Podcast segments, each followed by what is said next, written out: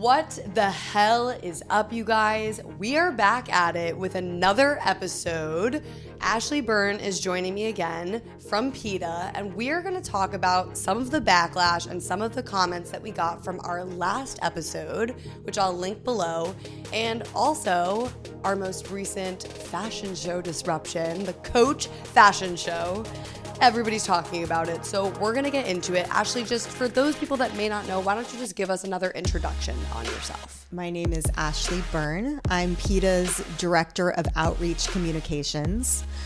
For the past 16 years, I've been with PETA working on a whole variety of campaigns, doing, you know, the demonstrations that PETA is known for out in the streets, bloody, naked, all of the above. Ashley's the mastermind behind this. I mean, I I can't take all the credit, but um, I I very much enjoy. Uh, being one of the people who carries out these uh, impossible to miss protests for PETA.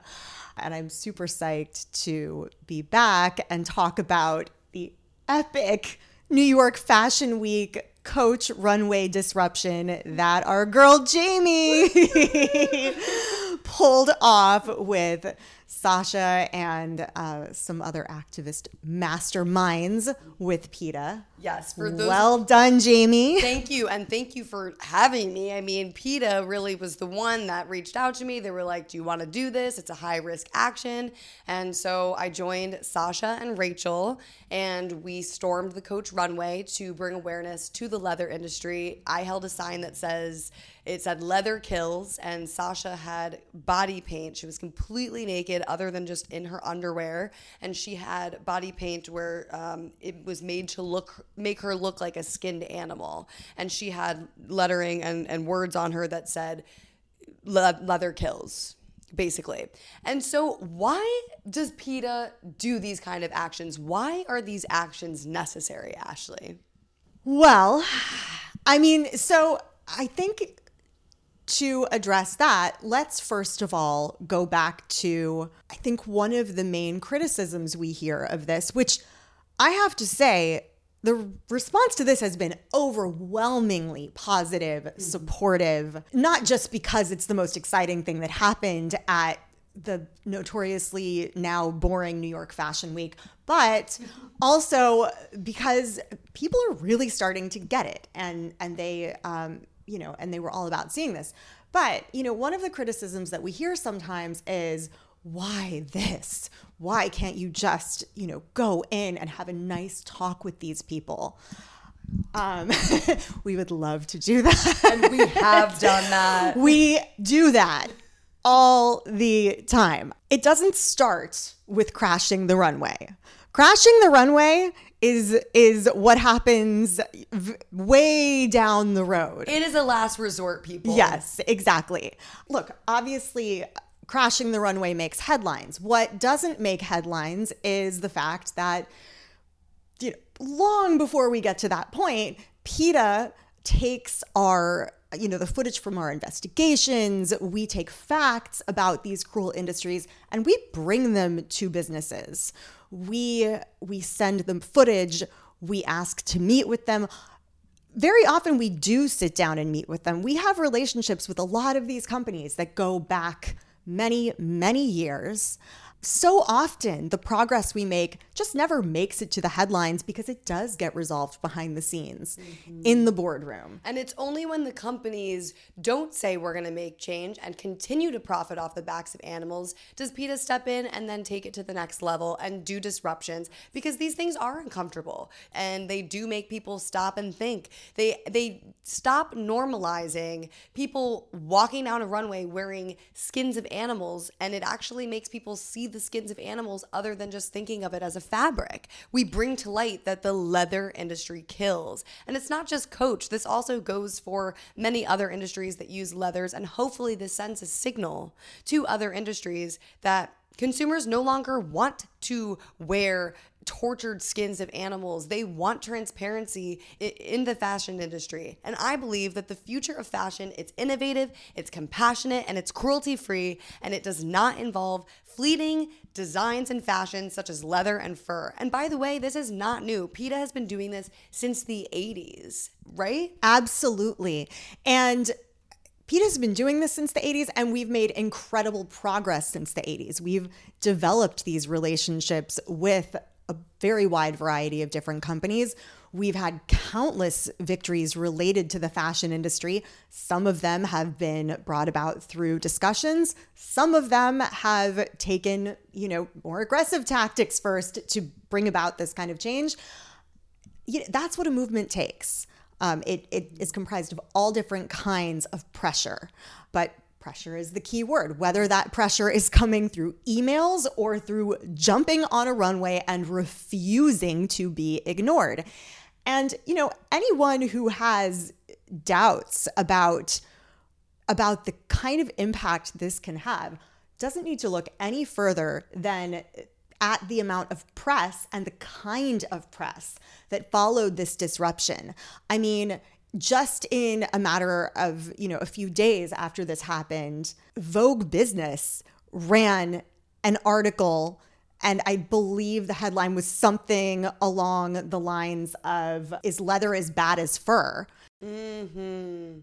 An article like this running in Vogue Business in the middle of New York Fashion Week that's not going to happen on its own. That happened because that topic was dragged into the spotlight. Mm-hmm. This, yeah.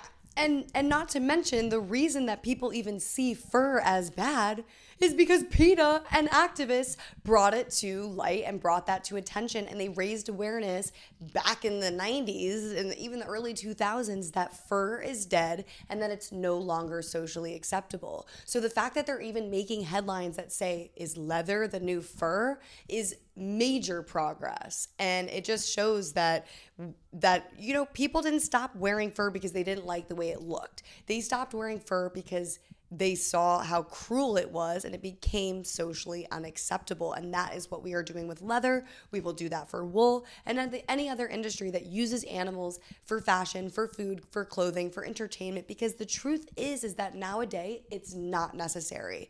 A lot of comments and a lot of the responses that we got were positive, but some of the comments and responses we'll read to you were had to do with sustainability. So Ashley, can you tell us a little bit about leather and about vegan leathers and the sustainability of each of them? Absolutely. So, leather, you know, I think the biggest mi- misconception that we hear over and over again is that leather is a byproduct of the meat industry and you know, if if it doesn't get used, it's just going to rot, so might as well use it anyway because, you know, it's just this, you know, it's this thing that the meat industry is going to produce no matter what. Well, the fact is, leather is not a byproduct, it's a co product of the industry. Mm.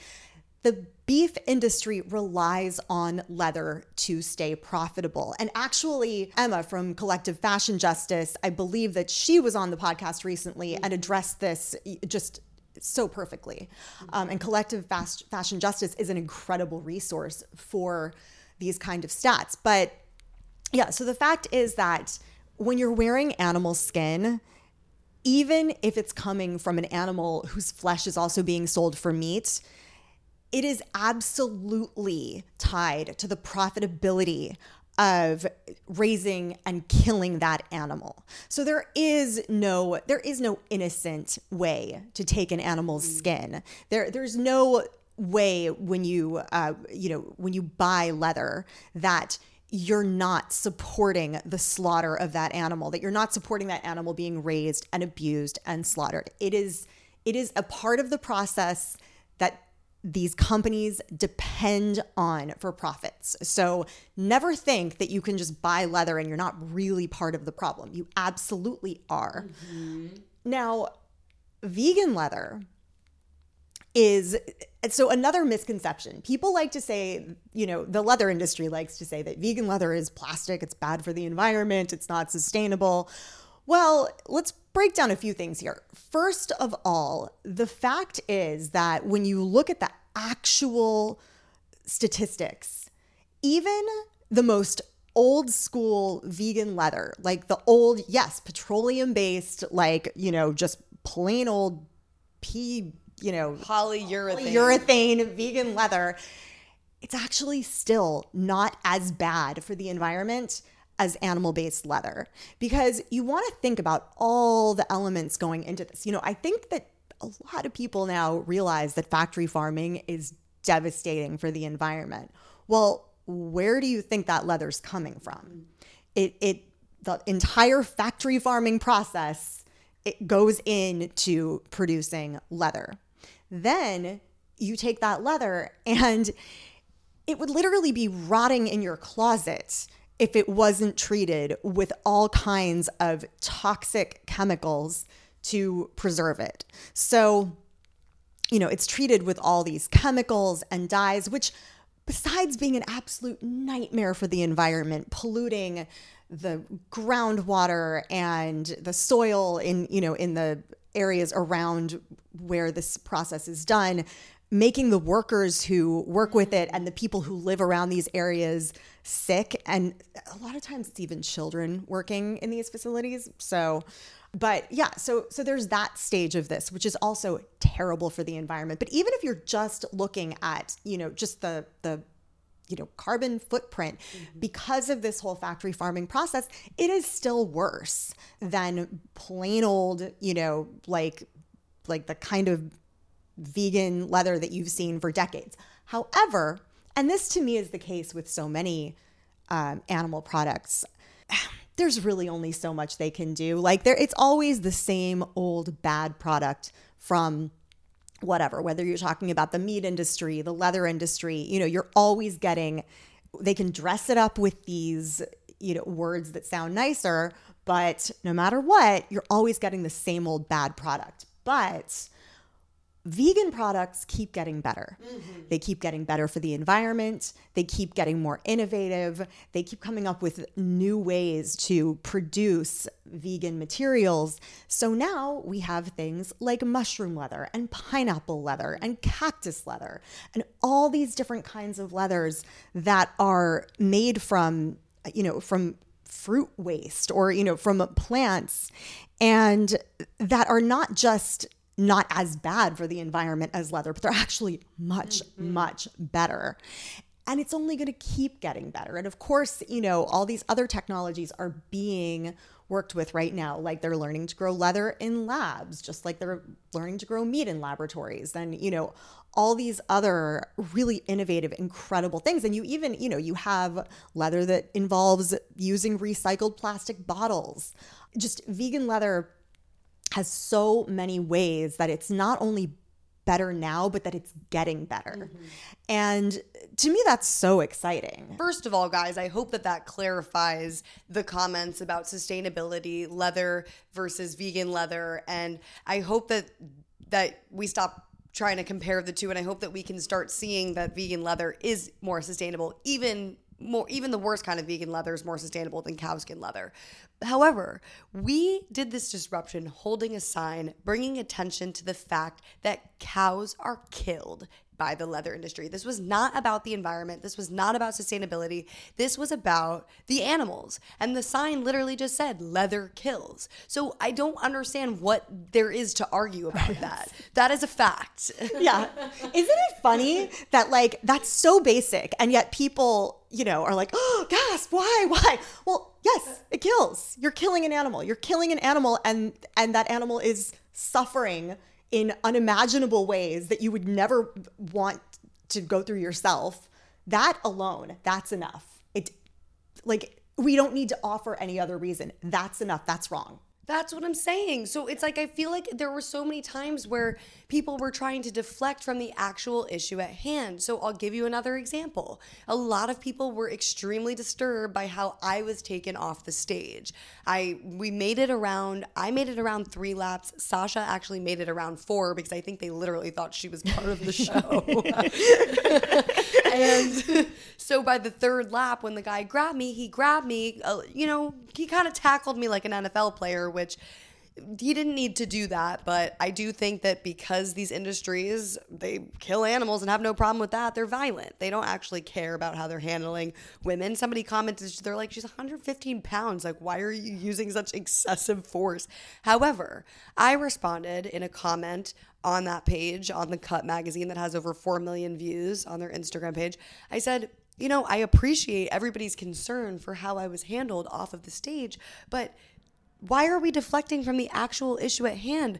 Two minutes of me being carried off stage in an aggressive manner, it's not nice, but it's nothing in comparison to a cow's entire life of suffering, of being confined, of being killed and having their skin ripped from their bodies. What why are we even like that is where the focus should be. Absolutely. Although, you know, I really do feel like the the sympathy towards you indicates it goes to show that people's views are shifting. People's mm. sympathies are shifting. And instead of saying good for security like she shouldn't have been there let the fashion show go on i think a lot of people had the instinct of sympathizing with you because they were like yeah actually what she's saying makes sense I, there were quite a few comments of people saying she's right, yeah. or there were a lot of comments of people saying that I was serving cunt.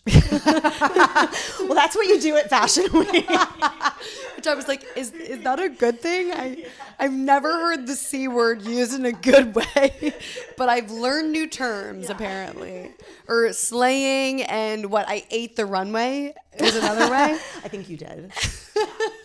Thank you. I'm I'm so glad to hear it. And I guess I want to tell you guys what that experience was like because the main I wasn't extremely nervous walking. I think by the time we finally made it up on the catwalk, I was just relieved to finally be up holding the sign, letting people see the message. The scariest part was feeling that we weren't going to get in and pass security and not able to actually go and do the disruption. So, of course, a good magician never re- reveals their secrets. We can't give away exactly how we got in.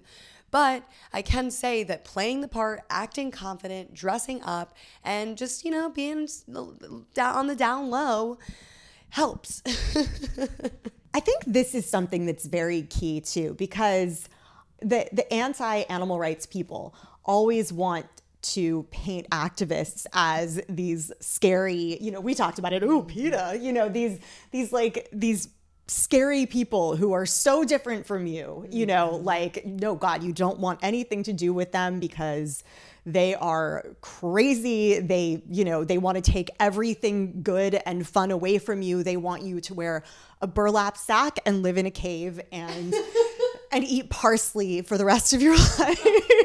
oh my god. And I think and I think that I don't think they're looking for, you know, they're not expecting you. You know what I mean? They're like, okay, well, we'll keep an eye out for these. we'll keep an, caveman like keep an eye out for these, you know, these scary PETA activists. God, it's like we're just advocating for kindness towards animals, and somehow that makes us the outliers and weirdos and extremists and freaks. It's like, okay, seriously, we're nothing like we're just normal people that don't want to see animals be decapitated. And on that note, really what kind of person does want to see that? How are we how are we the ones who are getting painted as like we're unusual because hmm, yeah, I don't know, somehow like ripping a cow's skin off so somebody can have a handbag seems a little excessive to me, but so there were some people on the post that said, "What this is extreme. You know, you're disrupting somebody's artwork. You're disrupting a show that people worked really hard for. There were models that could have gotten more attention or gotten signed." And I'm like, you know what? Sit your ass down. We were up there for a minute and a half. Like, chill the fuck out. Also, first of all, yeah, we weren't disruptive at all. Actually, we just walked with them. We didn't even say a word. And these are the same people that are sitting behind their computers commenting, "You should be doing this. You should be doing that." Yet they probably eat meat they probably are not sustainable at all in their daily lives, and they probably have never done activism in their lives. So I usually just respond to them, and I and I'll be like, "Why don't you do what you see right. best and what you see fit? And please, you make headlines. Yes. I would love to see it for the animals. Absolutely, yeah. Plan something. I'll come. Like, just let me know. I'm I'm ready. We'll be there. Yeah, I may just I'll put it in my calendar. Just let me know. let me know when you get off your ass and actually yeah. plan the thing that you're saying we should be doing. It's not as easy as it looks, you guys. Like Ashley and the PETA team, they work sometimes sleepless nights. I mean, these are things that are, are very well planned, thought out. I mean, there's times where you have to get a press release out at middle of the night where you're working on things. So yeah, like please, it's like these people don't have any idea what goes into it. Also, though, complaining about people being disruptive, you know what? If you were the one being loaded onto a truck and then seeing your family killed in front of you and then having your skin ripped off, well, you might not even be dead yet. You'd probably want someone to be disruptive for you. you know? Like I I would. It's easy to say these things when you're not the victim. Right, exactly. There were actually people commenting, Are you wearing leather shoes though? I'm holding a goddamn leather kills sign. Leather coach, leather kills. And people are asking me if I'm wearing leather shoes. Also, what where are these people living and existing where they don't realize that fake leather exists? Like like what world are you in where you're you're on Instagram, it's 2023, I you know, you somehow you don't realize that leather exists that's mm-hmm. not made from yes, you I mean most of them do. Oh, whoops. Sorry, I forgot to take my leather shoes off before I just planned an entire anti leather protest. Come on, please, use your brain. You kill me. I, I like that. I'll- I just don't even know what to say to those things because I don't want to be I just say, You got me. right. Like at that point, I'm just, I have to use sarcasm and just like, it's such stupidity. Because I don't want to be an asshole and be like, "Are you really that stupid?" But I, that's what I'm thinking. Yeah. You're not really that dumb, are you? like, but I'm just, I'm not going to say that. I'm going to try to be constructive, but come on, Real- like really. Or sometimes I'll just comment, No. you don't even, des- you don't deserve. you get one syllable. That's all you get for saying something that dumb. Yeah, you you don't deserve a whole explanation. You're too far gone. okay, you're actually too far gone. You just deserve no. Exactly. Kind of like yeah, with your boyfriend, if you're at the point where you're giving him like a like a one like one word, one syllable to like you're in trouble. He knows he's you're in trouble. if that's all you're getting from me. Yeah, You if I actually start using your full name and responding in just one yeah, syllable, yeah, then you're then buckle up. like poor guy. But nothing that he's ever said has been that as bad as some of that those oh stupid comments. no, totally. so ridiculous. And so, being that we speak up on multiple different issues, I want to talk a little bit about things that we were discussing in our last podcast episode and some of the pushback that we got from that. So, a lot of people will come at me, they're like, Jamie, like, you're this activist, but why do you support PETA? PETA kills, PETA does this. So, Ashley and I, in our episode, The Truth About PETA is what it's called. You can go back and, and watch it. We discuss all different topics from, you know, the where the even where the, these these excuses and stereotypes even came from about PETA activists. And, you know, we found out through Ashley that the meat industry actually puts a lot of this propaganda out because they feel threatened by PETA. and the fur industry. And the fur industry. Speaking of Fashion Week. Exactly, exactly. So there were definitely a few subjects and topics that we didn't even get to or didn't even get to touch upon. But we wanted to like read through some of the comments that we got on our last podcast episode. It was so interesting because yeah, Ashley's gonna pull them up, but it's like as we were sitting there disputing all of these like fake and all of these these myths that people were saying about PETA, they were actually saying this the thing the, the same thing that we were just disputing. I'm like, you're not listening. Right, yeah. Well, and actually, wait, first, one of the ones that I'll just address right away because we we meant to get into it last time and we didn't was all the time what you'll hear is you know PETA doesn't want you to have dogs or cats. Like PETA's PETA's anti anti pet anti you know okay. So PETA does not want you to commodify dogs and cats. PETA mm. does not want you to breed animals for the purpose of, of keeping them as pets. On the other hand, PETA absolutely encourages people who have the time and the resources and the patience and the commitment to adopt, to adopt homeless dogs and cats and other companion animals who are desperate for homes because of the people commodifying and breeding and selling animals in pet stores or out of their backyards or whatever. Um, and it's so funny because, you know, I can't tell you how many times I've read comments like this and I've been like in a PETA office with a bunch of people's dogs running around. And I'm like, oh, too bad, too bad PETA doesn't believe in dogs. PETA wants to kill all the dogs and kidnap them. That was one of the things I was seeing on, on our post was that PETA goes and kidnaps dogs. Uh, which, right. Where does that even come from? I really wish that anybody who is repeating that kind of misinformation would just go to our website and watch the annual recap videos from our community animal project and see PETA like first of all providing you know free and low cost spay neuter surgeries for all of these animals who desperately need it in areas that desperately need it. And then also going through neighborhoods um, it, you know in in places where people really very often still treat animals like just objects. They're they're just like a security alarm on a mm. chain in the backyard you know? And PETA will go. So often these PETA field workers are the only ones who ever give these dogs any affection attention uh, just I mean, they they're the ones checking to be sure that they have food and water and that they, they have shade from the sun. They'll deliver free dog houses. They'll deliver straw in the winter so these animals are a little less freezing outside. Because unfortunately, you know, it, it is I mean they they find laws being broken, but a lot of the worst cruelty is unfortunately still perfectly legal. Mm-hmm. I mean, dogs are pack animals. It is the height of cruelty to force them to live by themselves outside, to not give them any love, attention. Mm-hmm. Um, it, it is it is just unbelievable mental and emotional cruelty.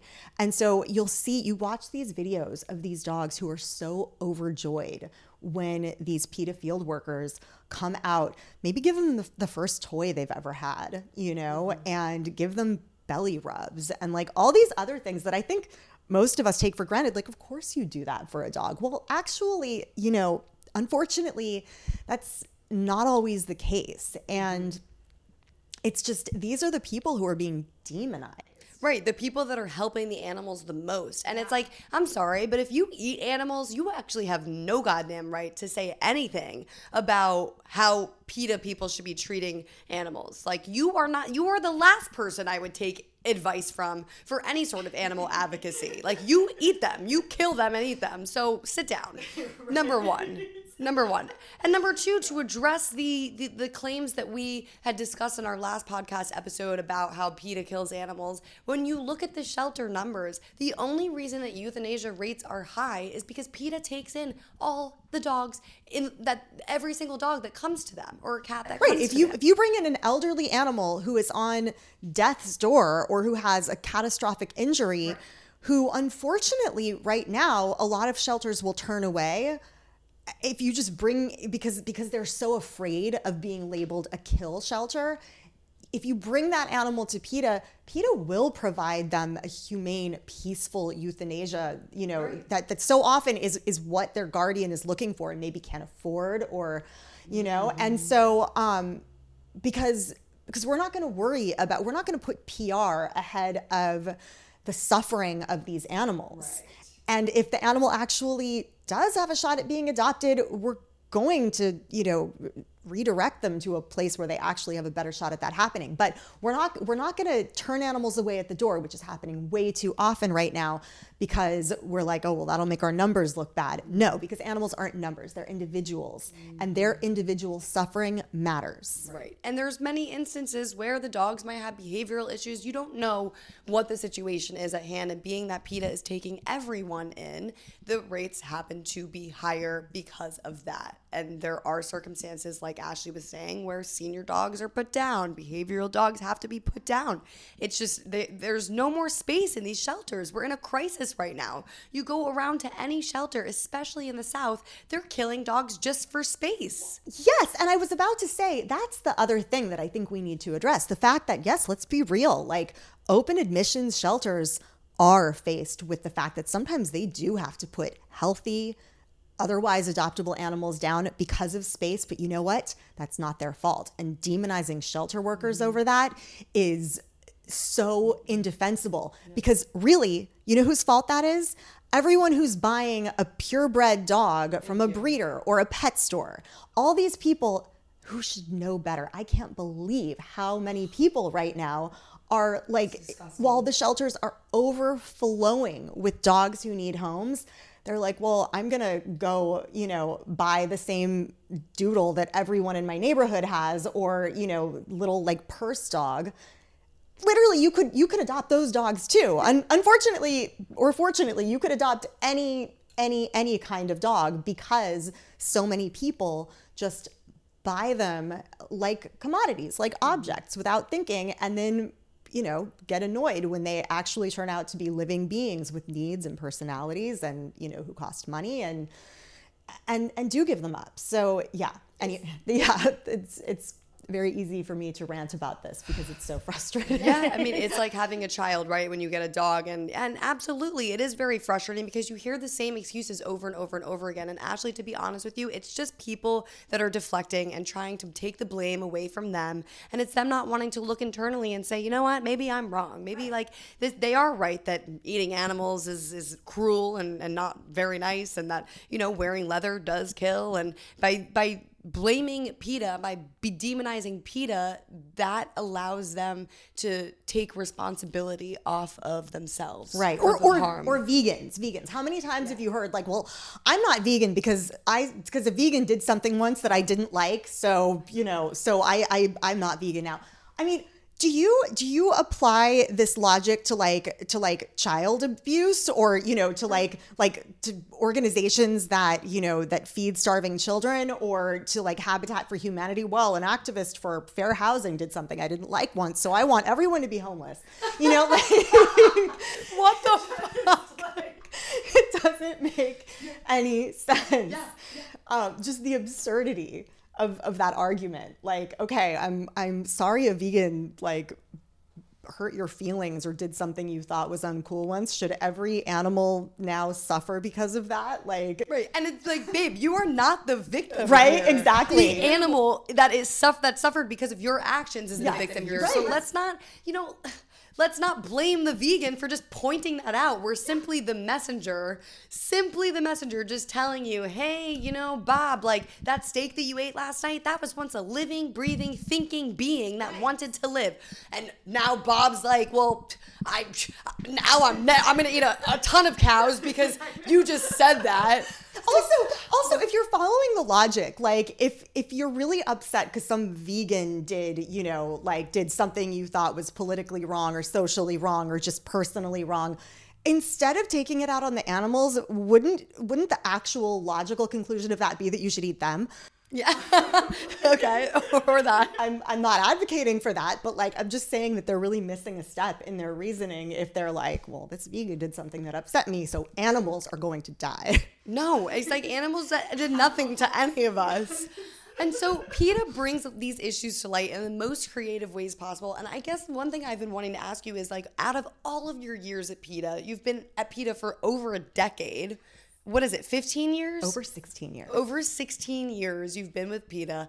What are some of like the biggest victories, the biggest events and and and actions that got the biggest headlines and why? Like what gets headlines? That's why? a great question. That is a really really good question. Um You've seen a lot of victories. Oh my god, I've seen I've seen so many. I've seen countless. I'm constantly seeing victories large and small. One of the ones that I always go back to is Ringling Brothers. Mm Ringling Brothers first announcing that they were going to retire their elephants.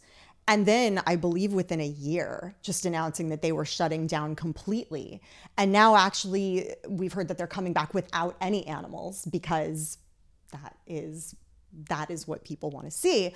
But this came after I had been at PETA many years, and Ringling. I mean, I I had done so much work um, in, in terms of like protesting on this campaign and especially my first year at PETA. Oh my God, I spent so much time on the road doing these Ringling Brothers protests. I mean, pretty much everyone in campaigns had put in, because the thing is, they were constantly on tour and we had protests outside of basically every show. What were things that you would see at these Ringling Brothers shows? Well, one thing, so we weren't just protesting at the shows. What we were also doing was, you know, they would transport the animals by train. Mm. And that meant that they would have to transport them in each city from the train tracks to whatever venue they were performing at. And so, what PETA started doing way back was um, they would usually walk the elephants through most towns. They would do it a lot of the time as a promotional thing, you know, like the elephant walk through town. They would make it like a parade to, you know, kind of hype people up for the circus. Well, what PETA started doing was recording these walks so that we could see injuries on the elephants. We could see bullhook marks, you know, that they would kind of cover up with this like gray dust. But, um, you know, we could see which ele- elephants were becoming lame. Um, and we would report these things to the USDA, which, you know, I mean, take a lot of work to get them to do anything, but we would, um, that's what we would do. So we would get footage of every single elephant walk. And of course, at a certain point, they caught on. And so, actually, in a lot of cities, what they started doing was trying to bring them through late at night when no one was around. So I can't tell you how many times I was with, you know, like interns or, you know, like maybe like one other campaigner sleeping in a car next to the railroad tracks, like waiting for these trains to come in or these wow. elephants to leave so that we could run alongside them, um, recording them. And my, my first, um, my first birthday after I started working at PETA. Um, I mean, I guess I, at that point I had been there like maybe eight months or something. And I was actually in Richmond, Virginia. And I was with like two interns and like a junior training campaigner. And I was still new, but I was, you know, mm-hmm. training her. And we were, um, and we were waiting, you know, for a couple of days for for this walk to happen like I said, you know, just like up, like taking taking little naps, but pretty much up, you know, for 24 hours at a time, like just because we didn't want to miss it, and yeah, like sleeping in shifts in the car, and and finally, like on my birthday, you know, it actually happened. It was the first time I had I had actually done one of these, and and you know, I remember just you know running alongside the elephants and filming and you know of course their handlers are the most cruel absolutely like jaded people you could ever imagine. So they're saying nasty things. They're making like disgusting sexual comments at like me and the other women. Saying threatening things to like you know the guy who's with us and you know like slurs and you know just i mean literally every just every disgusting thing you could imagine. And, but I mean, to me, I was like, whatever, call me what you want. But I'm just thinking these poor elephants are at the mercy of these people constantly. And running alongside and just looking at these elephants who just look so broken. And the thing is, like, I was in you know, I, I was leading, like I was the one in charge. I was leading this. So I kind of had to like, I had to keep it together and, you know, mm be encouraging and whatever. We got the footage. I got everybody back to the hotel room. I was like, all right, everyone get ready. We're, you know, we finally did this. We'll go out to dinner. We'll, you know, great job. You guys, you guys are incredible. And I meant all that sincerely. And I was like, I just need to go make a phone call. and I went to the car and called my mom and broke mm. down. I was just like, oh my God, their eyes mm. were just, it, it would just, it killed me but um but it just it, it's more inspiration to keep you know and so i mean i spent the next several years doing so many of these elephant walks these protests and and you know and that's another one where it would feel like you were just living groundhog day like the same day over and over because you would just be outside another venue and you'd be just watching people walk in again and thinking how is anyone still doing this? And of course at that point they were giving away so many tickets for free just to fill seats, you know, mm-hmm. and but I mean still, you know, and it was just exhausting. And the the people who were actually still willing to go so often were again just so jaded and would just be saying the worst things because honestly, most of the compassionate people wanted nothing to do with it. So the people you were actually getting out there, like the last people on earth who were supporting this, were not kind people at all. It was a draining experience. And I mean, it was one of those things where we just kept going and kept going. But I remember just this feeling of like, I always knew that this would end eventually. But I remember seeing that as something that was going to happen way in the future. Mm. And then one Saturday night, I was hanging out, you know, at my boyfriend at the time's house with one of my best friends who actually had worked for PETA before and worked specifically on that campaign for years. And suddenly I looked at my phone and there was this email about th- that they were retiring the elephants and we just lost. I was it I was in shock. I mean, I just couldn't like I mean, so much of the pressure is the reason why, right? Right. No, ex- ex- thanks to you. No, I mean that that was the thing. It was like they had to retire the elephants because people i mean they were never going to say this they were never going to say well PETA you know but they had that that was why they had to do it. Um and then a very short time later they just shut down entirely. And i just remember thinking like okay this the the world that we've been fighting for is not like it's not a far off future, you know, like fantasy thing. We are bringing it about. We are we are fighting for this to happen in real time. We're mm. making history, you know, and and I mean obviously that's unpredictable, but and the thing is we were like, well if Ringling if Ringling stops using animals, eventually it's just going to have an industry wide impact. And I mean, and we've seen other smaller circuses having to do the same thing, phasing out these acts. And actually, just I think this week, it was confirmed that UniverSoul Circus is now traveling without any animals, mm. which is another campaign that was going on for a long time. Mm. And it was like they had, you know, they kind of kept having fewer and fewer animals, you know, and uh, but but you know, activists are relentless and we're hanging in there and protesting until they were all gone. And now, I mean, it's confirmed that they're all gone. So that's a very long answer to the fact that I think the Ringling, I think that that to me was a landmark victory because it showed that something may take years, it may take decades. You may have to literally be out feeling like you're doing the same thing over and over again, you know, just yeah.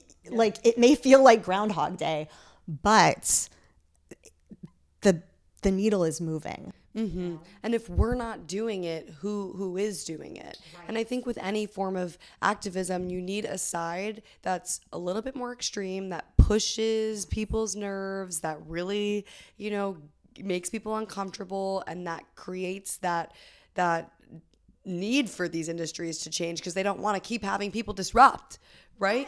Whereas like yes, and then you also need, you know, people who are more in support of like speaking to businesses, which PETA does, but there's also other organizations that remain just on that level of like, you know, shooting emails back and forth, hopping on meetings, talking about vegan products and vegan sustainability, right? But we need the extreme industry and PETA is that. And PETA does it well.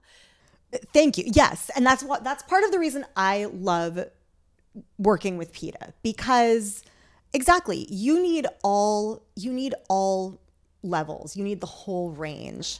But someone has to be willing to kick down the door you know? Right. someone has to be willing to kick down the door so someone else can walk through politely you know? Right. and i think people lose sight of that sometimes. The fact that these industries a big corporation doesn't change to be nice. They change because you make them change. Right. Either because of or or you know, usually because of a mix of public opinion turning so hard against them that they start to lose money, but also because, you know, if you just make things very difficult for them. Um, they don't change because they're just warm, fuzzy cuddly entities that just want to do the right thing. No. no. Yeah, if they were, then they wouldn't have done that to animals in the begin to begin with. Yeah. Exactly. It is it is so frustrating and you know, I think we do have to develop this thick skin as activists and you know we're doing all of this hard work. We're having sleepless nights. We're doing anything and everything we can to speak up about these issues. But a lot of times we're we're met with resistance and we're met with really nasty comments. And S- Sasha was really upset about a lot of the backlash that she felt that she got from the coach video of people body shaming. Seriously? yes. I mean she's fucking perfect gorgeous. She is I know. gorgeous. But you know, that's the thing. It's more of what you're talking about about deflection. When people don't want to hear something, they will go in every direction to avoid hearing it, and a lot of times that is about getting personal and it doesn't have to be grounded in truth at all. They'll get mm-hmm. sexist, they'll get nasty, they'll get they'll body shame. They'll they mm-hmm. will say anything they can think of mm-hmm. to avoid dealing with the truth. Yeah. I try in my responses to a lot of these comments to either go one of two ways. I'm very snarky and I'm very just like, you're not the victim here. Next. Right. What's your next point? Uh, or I'll try to really be just factual and be like, no, actually, polyurethane, which is the worst form of vegan leather, is actually better than cowskin leather, or things like that. That actually I can back up with facts, cite the source, and that way it's like you can't even argue it, so you just sound so dumb. And not only that, so that the person that commented that could see it, but so that when other people see the conversation, I'm not looking, I'm not stooping down to their level. Absolutely. I think that's so important. I mean, and I think that part of the in- intent is to drag us down to their level. So then they can say, "Oh, well, see, you're you're not such a great person," you know, or whatever. Like you're you're, you know, they want to label just telling them the truth as somehow this high standard, you know, like, "Oh, like holier than thou." And it's like, "Well, no, it's just the truth. If you choose mm-hmm. to ignore it, and you feel bad about that, well, maybe you should examine why. But that's, I'm just giving you facts. Yeah, people will oftentimes come at us and say, "Well, you have an iPhone, you're wearing clothes that were from, you know, H&M that were fast fashion, this this and that." And they use all these excuses to continue justifying animal abuse. Ashley, if somebody came to me and said, "Jamie, you could buy this product that's going to be better for the environment, that's not going to hurt animals and that is available, I would buy it. Yes, absolutely. And it's the same thing that goes with animal products. If I, I don't need to buy the animal products anymore. I'm not going to because somebody told me that it causes animals to suffer, so I'm not going to buy it. So it's like they bring up all of these excuses and they oftentimes bring my race into it and say, oh, like you're a white privileged bitch oh that thinks that she can just go and storm this fucking runway. And it's like, I did none of this for myself. This brings up some of the comments. I think uh, I don't care if you're purple. You shouldn't be fucking hurting animals. so. So one of the comments on the coach disruption. So it's such a position of white privilege to go on about veganism and plastic bags. Yeah, you know what? It is the height of white privilege to criticize Coach. because these these like these oppressed indigenous executives um, making these coach bags how dare you how dare you Exactly. The indigenous tribes of Coach. like it is white privilege to go after these these underprivileged executives at coach and and their their you know leather leather bags that they're making in a very you know traditional indigenous way in their like factory wherever yeah mm. shame and It's kind of weird to even bring my race into it because you're basically assuming that a person of color wouldn't do what I did. And it's like, what? Like, first of all, Sasha is not white. She's half Mexican. Okay? And also it's there's a lot of different activists of color, you know, that would have gone up and do this. It has nothing to do with whether I'm white or black or Asian or what. when, when people try to write veganism or animal rights off as a white thing, it's offensive for so many reasons, but especially the fact that it literally erases so many black activists, so many leaders in the vegan movement who are black, so many cultures that are who are that are not white that have been eating plant-based foods for so long. It just it erases those people and all the work that they're doing. And I also want to say that majority of vegans are people of color. the idea that being kind, the idea that being ethical, the idea that like not wanting to cause unnecessary harm is a white thing. I mean, that is yeah, that's racist in a really disgusting way. Mm-hmm. It's it's offensive and I mean stupid, but the fact that people will say that with a straight face it's just it's i'm just like you're insulting so many people who've dedicated their lives to this who are not white like just just trying to wipe them out of existence so you can make a stupid point Yeah, and continue trying to justify your actions. Like you just sound extremely insensitive and dumb. Yeah. That to me is really that, that really makes me angry. yeah ex- exactly i mean it's just I always respond to people. I'm like, what happened in your life to make you so hateful? I'm so sorry. Like, I am so sorry, genuinely, that you feel the need to come onto my fucking page and comment like just horrible things, either about the way I look or the way that that about what I'm doing, or just personal attacks that like have nothing to do with the actual subject matter at hand. Like I am so sorry that you are so insecure that you have to project your insecurities onto me. You don't know me. Somebody commented they're like she has an eating disorder. Veganism is an eating disorder.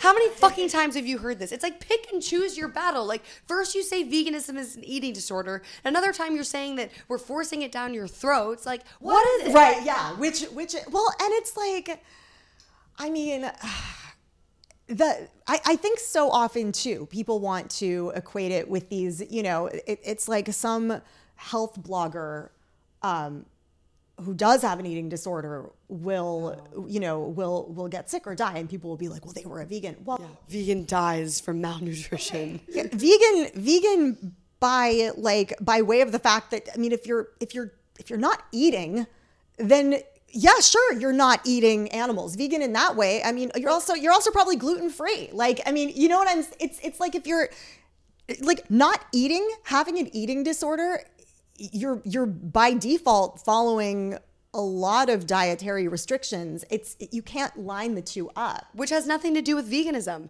Veganism is not a diet, it's an ethical standpoint. So I could call myself plant based and only eat cucumbers and a few pieces of spinach every day.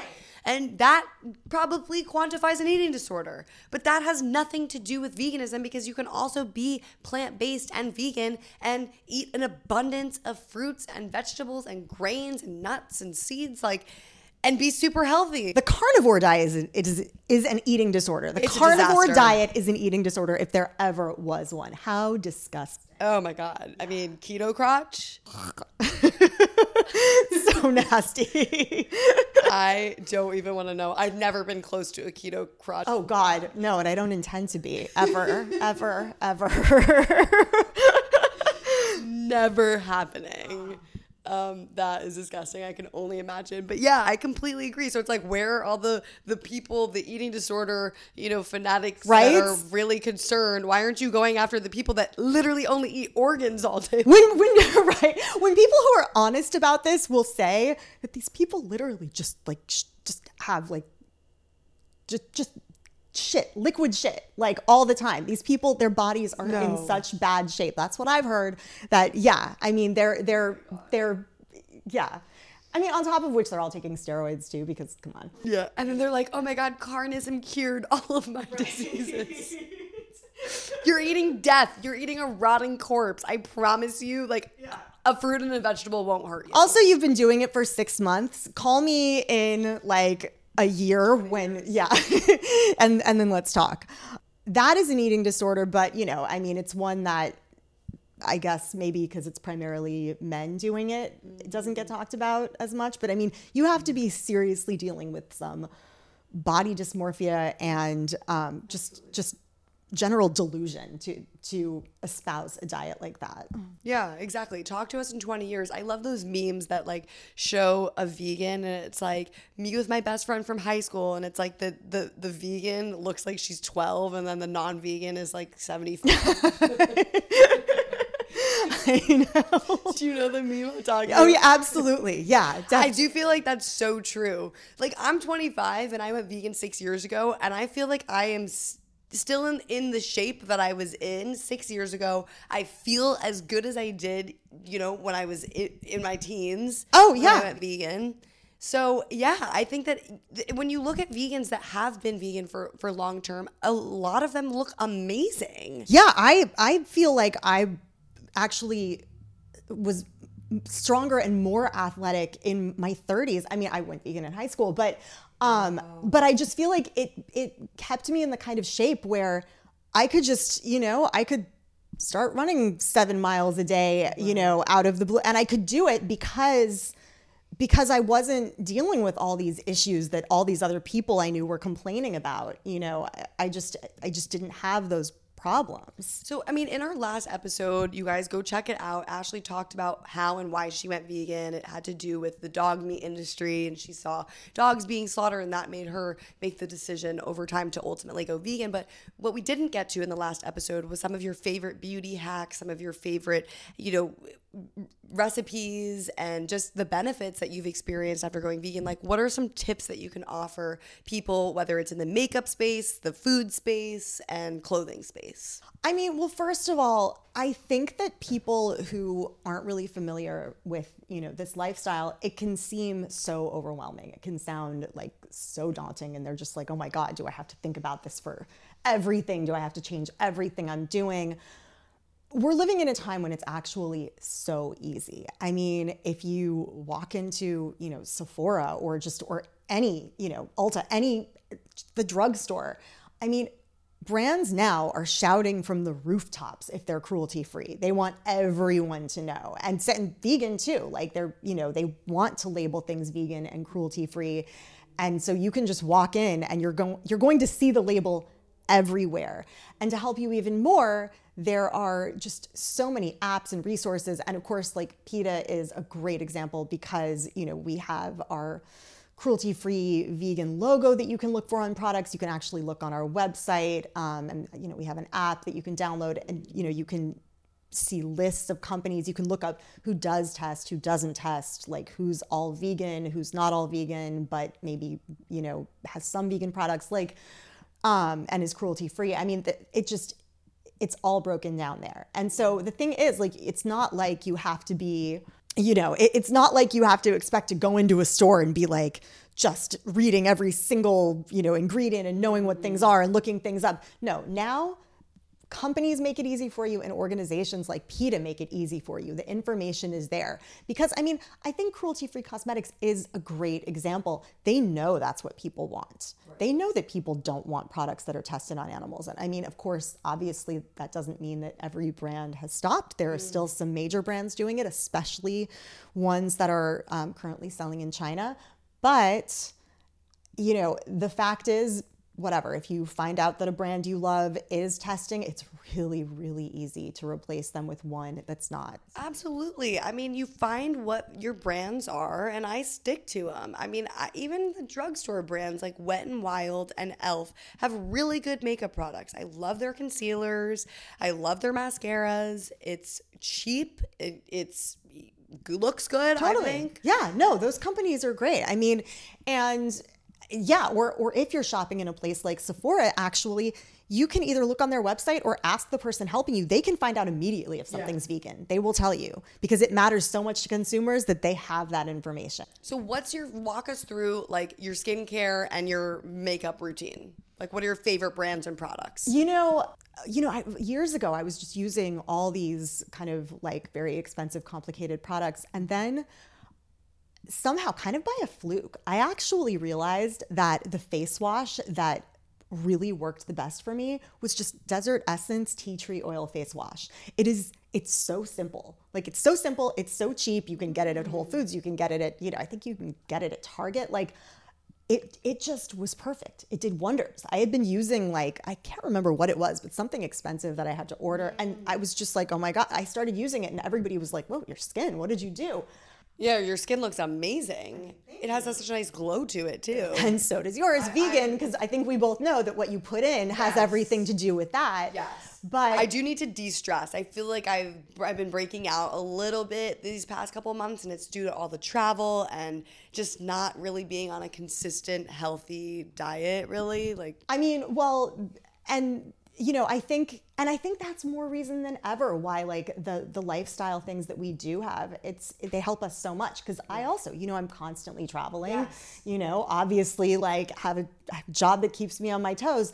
So the fact that we are ultimately, you know like probably by default eating so much healthier like i feel like for us probably when we're like oh i haven't really been eating that healthy that week we're this week we're probably still eating healthier than like Yeah. just because we're vegan and we're eating a balanced diet we're probably doing better than like you know so much of of like the country where they're like you know Oh, I was shocked when I was in Oklahoma this summer. I was shooting a documentary for work and we were going to these restaurants and just seeing what was on people's plates was horrifying. oh god Oh God is right. People would order like these like cheese bowls at this Mexican place and just like dip their chips in there and then like piles and piles of animal flesh. I'm like, oh. what the fuck? like look i love like the vegan super bowl snacks you know i'm not eating a salad on on you know i'm not gonna watch the game either but i'm not gonna eat a salad on super bowl sunday i'm gonna eat like you know i'm gonna make like the mountain of vegan nachos like, I mean, I'm just picturing Ashley sitting there in a jersey and like a, little fan foam ring, fo- a little foam hand. I'm a number one fan. it's so funny because i remember like like several years ago a bunch of my different vegan friends and i who live in the neighborhood we were all like oh my okay it's super bowl sunday let's get together we'll make like we'll make snacks we'll watch the game. We made the snacks. We completely forgot to turn the game on until it was like half over. I just Only for halftime. yeah, well, we did want to see the ads, and like, um, I, yeah, I mean, football. Like, I, I, I like sports. I'm just not into football. Football is so football. boring. Like, give me a hockey game or something. But yeah.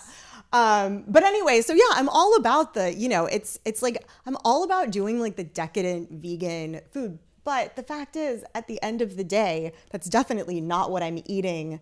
You know, breakfast, lunch, and dinner. What are you eating That's what I'm making for dinner? fun. So, you know, one of the things that's being very, very busy, there are absolutely a lot of times when I just end up doing the sort of takeout thing, which again, as a vegan, you can, it's so obviously we're lucky to live, to live in New York, but you can just anywhere get, you can get Thai food, you can get like, Chinese, you can get all these different um, kinds of food where if the base is just like vegetables and tofu, you're in good shape, you know?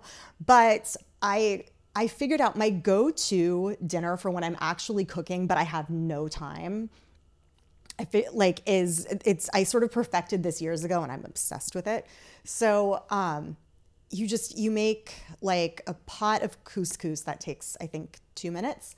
Um oh, before you even start, you um, you put chickpeas on a cookie sheet. You cover it in whatever, like olive oil, coconut oil, whatever you want, and um, and then you season it how you like. Now, because I like things spicy, I just cover it in hot sauce, like tons of hot sauce. Um, but not everybody, you know, wants to go that far. You could also just like put some paprika or seasoning or whatever. So you put that in the oven, turn it up high, let it start roasting. Make your couscous, and then um, and then I just steam a pot of kale, which again takes like, you know, a few minutes. Like I think I think what takes the longest is waiting for the water to boil. So all of this is so fast, it's so easy. And then when everything's done, you just put the couscous and then the kale in a bowl and you pour the chickpeas and whatever remaining oil there is on top and it kind of like makes the kale all like, you know, like it just sort of makes it like extra cooked and flavorful it is the it is so delicious. It's so satisfying. You've got all these elements you know you've got like the green leafy vegetables you've got the like you know you've got the vegetable protein because you know everybody loves to freak out about protein um, when they're really probably not getting enough fiber but you know um, but of course you've got that in there too. And um, it's such an easy meal. It's such an easy, like, if you just worked out and you're like dead, you still probably have enough energy to make this. Um, And you can mix it up, guys. Do a Buddha bowl. You could put rice, chickpeas, mushrooms, tofu, add edamame. Do a tahini sauce with lemon instead. I mean, these are all super simple, easy recipes. I love a Buddha bowl. Oh my God, me too. And the thing is, if I have a little more time and like I actually want to cook, there are so many things you can do. You can make the most incredible. I mean, the thing, one of the things I like doing is just pulling non vegan recipes, you know, like, and making them vegan and much better. Swapping out, yeah, swapping out the ingredients. No, exactly. And and I mean and the thing is all the substitutes are there now for you to do that. You know, whether you're talking about making a quiche or, you know, like a lasagna or um just I mean literally anything. Oh, I love making curries. I love making like a big yeah, like we're definitely getting into curry season now that we're getting out of summer. It's amazing. It's always amazing to me that you know when people hear that you're vegan, they'll be like, "Well, what do you eat?" And I'm like, "What? What don't I eat?" There are like, there are like, what? Like a few things I don't eat. There's five know? dead animals I don't eat. exactly. And the things that come out of them, and like I eat everything else. Like, That is a good way of putting it. Really good. The things that come out of them. Yeah, I mean, and I love baking, you know, and again, it's just like it's it's just the possibilities are endless. They're limitless. It's just we literally take a few very gross things off the table and then everything else is fair game. And I feel mm-hmm. like it opened, I mean, granted, I was in high school when I went vegan, so I was probably very much in the high school mode of like, you know, just eating like certain you know, not very healthy things that I liked, but I mean, my mom was always going to make me eat vegetables and brown rice no matter what. But I just feel like my palate expanded so much after I went vegan because I actually had to like explore. I had to, you know what it was? It was that I had to start thinking. I had to actually start giving a little bit of thought to what I was eating. And I mean, the mm. thing is, these days, as a vegan, it's so easy to just, you know, you really don't have to put much thought into it. But literally, just because I was making the mental shift of like, okay, well, I'm not eating this anymore. So what am I going to eat instead? Suddenly, I started actually making a point of only eating things that I really wanted to eat. I wasn't going to just eat, you know, Mm-hmm. well, this this cheese is in front of me, so I'll eat it. This yogurt's in front of me, so I'll mm-hmm. eat it. It's like, well, if I'm actually going to think about what I'm eating, I'm going to eat something I enjoy. Yeah. And I think it was just such a healthier approach to food. It's a more mindful consumption route of, of when you're eating. Like, I agree, I didn't really think too much about food beforehand. I kind of just stuck to foods that I knew that I ate, but I now as a vegan i'm like oh i want to try that oh my god there's th- these are exotic fruits that i've never had like i become so much more of a foodie and also part of it is because we want to advocate to others like come on board and try this you're not missing out on anything Right, absolutely. and the same goes for fashion and skincare and all of that. Like I now look at the ingredients in my skincare and I look at the ingredients in my food. And that's a good thing. I think so. Yeah. As opposed to like just going into a store and throwing like a whole bag of chips that have 25 ingredients in them. I'm like, oh, I would have never even thought to read that. I think people are worried that they're going to have to spend all their time like reading ingredients, whatever. It's like we already said, you don't have to, Yeah. but it really is not a bad thing to actually just that little pause. You know, the little pause you have as a vegan where before you eat something, you're like, is it vegan? Before you buy something, you're like, is it vegan? It's not bad to have that pause for a, a huge number of reasons where, you know, you're just thinking, do I want to eat this? Do I want to buy this? Do I want to support this? And, you know, we were talking before about how people will be like, oh, well, you know, you're probably supporting sweatshops and and this and that and this and that. Well, I think actually vegans tend to be much more mindful about human rights issues, about environmental mm. issues, about all these different things. And I think that's mm. because we're used to taking that pause. Mm-hmm. And when you do, it's it's causing you to think about the whole mm-hmm. spectrum of of what you're consuming. And so I think that most of the vegans I know are actually much more thoughtful about these things. and much more sustainable. Absolutely. I am just so grateful to know you, to be a part of everything that you're doing. That you've dedicated your life towards working towards fighting animal abuse, and the fact that you've turned it into a career is even that more impactful because you're now doing this all day long for work, for activism, for just the animals, and I just so appreciate you. Thank you so much. I mean, I feel the same way about you. You totally like I love the way you have come into this so full throttle. It's like mm-hmm. as soon it's so clear that as soon as you went vegan and became an activist, you knew this was right and you didn't feel like you needed to apologize and you just have like come in guns blazing and mm-hmm. like and the thing is everyone should feel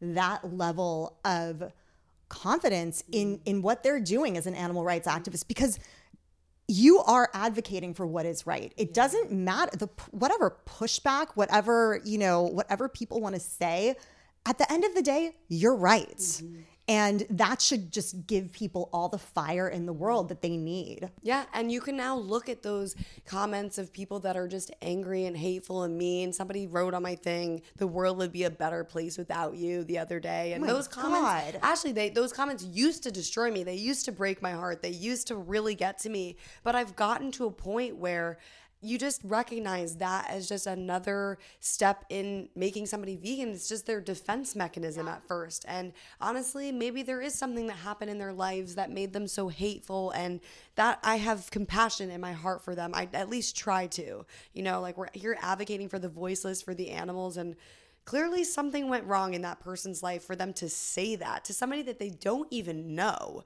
Somebody that's literally just trying to help animals to make the world more sustainable. I mean i don't know like we're doing the best that we can here and if i knew what the right way to do everything was then i would do it. And i urge people that if you don't agree with certain ways of activism that i do that ashley does that PETA does in general then go out and do it in your own way that you think is going to be effective because we're just here trying to create change and we've seen impact from the actions that we've taken and that's why we continue to do them. Well, and there is no run, one right way. Just like you just you were talking about before. And if you look at other, you know, civil rights movements throughout history and that are still going on today, they didn't they didn't accomplish things, whether you're talking about the women's movement, whether you're talking about the movement for racial equality, whether you're talking about the movement for the rights of, you know, of people who are gay and lesbian and and you know, and transgender. Like they didn't accomplish things by by one method.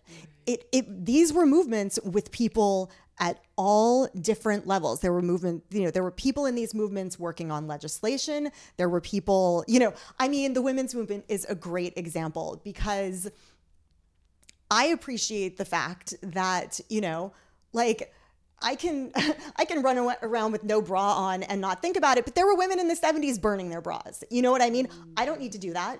Like I I don't like thank thank you. Like I don't feel the need to do that now. I can, you know, I can make this choice. Now it was a much bigger deal to do what they were doing then, you know? Mm. Like all of these movements had people working on things from legislation to like being very aggressive, very militant, very in your face. Mm-hmm. And it took that whole spectrum in all these cases to make the progress that they've all made. Mm-hmm. You know? And we're doing that with animals. Yeah. And I think, yeah, I think that we do need to continue trying different tactics and, you know, just keep at it because the animals need us and i always recommend people taking a break if they need to if they need to like reassess and they need to just decompress. I think that that's really important too. But you know it all goes back to it's like these people these men regulating women's bodies we're people trying to regulate animals bodies. It's like leave other bodies alone. Like who are you? Yes. I, like seriously to me everything comes down to that. Like, how, how can anyone argue with that? No one else's body belongs to you. No other being belongs to you, whether you're talking about, yeah, women belonging to men, whether you're talking about, you know, like buying other people to to use for labor. I mean, none of it. That is nobody ever will belong to you. Nobody. And that goes for animals too. You don't have a right to their bodies, you don't have a right to their reproductive systems. And I think if you really sit down and and really make yourself think about that concept, like you can't deny it.